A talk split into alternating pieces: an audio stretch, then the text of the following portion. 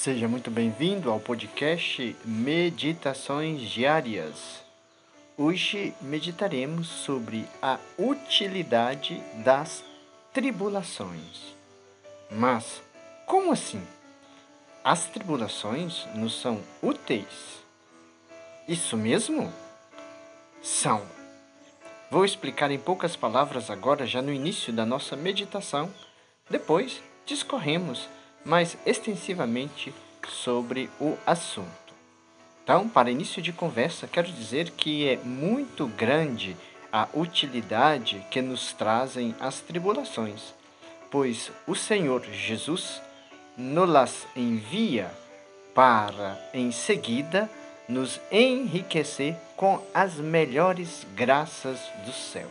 Então, as tribulações, elas nos enriquecem das graças. Lógico, no início parecem ser dolorosas, mas o passar pelas tribulações nos faz crescer, nos enriquece nas graças de Deus. É no tempo das tribulações que Deus enriquece as almas, suas prediletas, com as graças mais copiosas, diz Santo Afonso Maria de Ligório.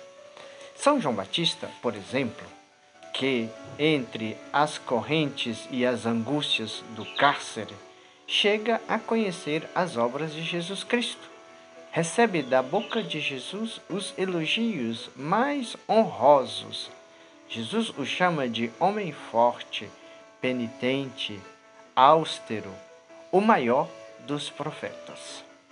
João Batista é apontado como destinado a preparar o caminho do Senhor. Bem apreciáveis são, portanto, as utilidades que as tribulações nos trazem.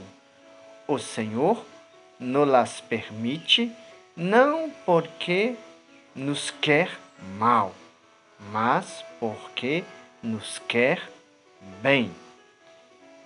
Quem vive na prosperidade e nunca tem experimentado a adversidade, nada sabe acerca do estado de sua alma e será molestado com muitas tentações de soberba, de vanglória, de cobiça, de honras, de mais e mais prazeres. Ora, de todas estas tentações, livram-nos as adversidades, ao mesmo tempo que nos fazem humildes e contentes no estado em que aprouver ao Senhor colocar-nos. De fato, as tribulações desvendam-nos os olhos que a prosperidade tinha vendado.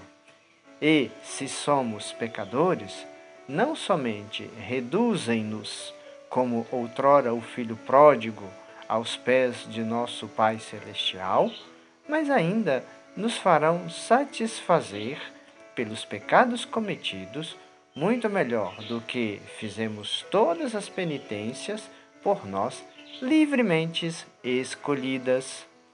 Eis a razão porque Santo Agostinho repreende o pecador que se alimenta das que se lamenta das tribulações enviadas por Deus e lhe diz: Meu irmão, quem te dera compreender que remédios são as tribulações, sobretudo para curar as chagas que te feriram os pecados, disse Santo Agostinho.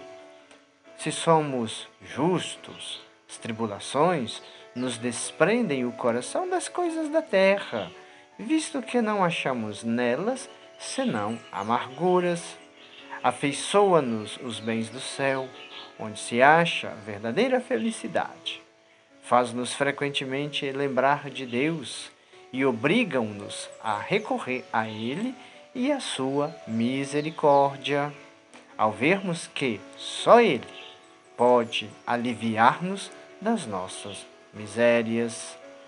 Mas o que mais é, as tribulações fazem-nos ganhar grandes tesouros de méritos junto de Deus, fornecendo-nos ocasião para praticar as virtudes que nos são mais caras, tais como a humildade, a paciência, a conformidade com a vontade de Deus.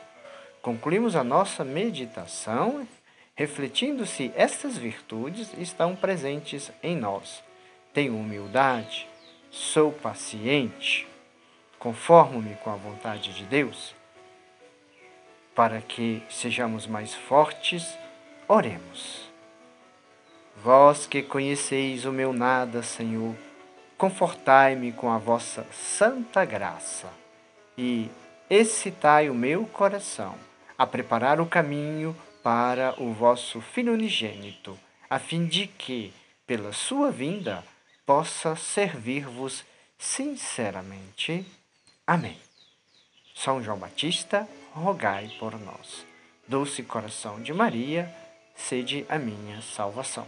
O Senhor esteja convosco, Ele está no meio de nós. O Senhor te abençoe e te guarde. O Senhor te mostre a sua face e conceda-te sua graça. O Senhor volva o seu rosto para ti e te dê a paz.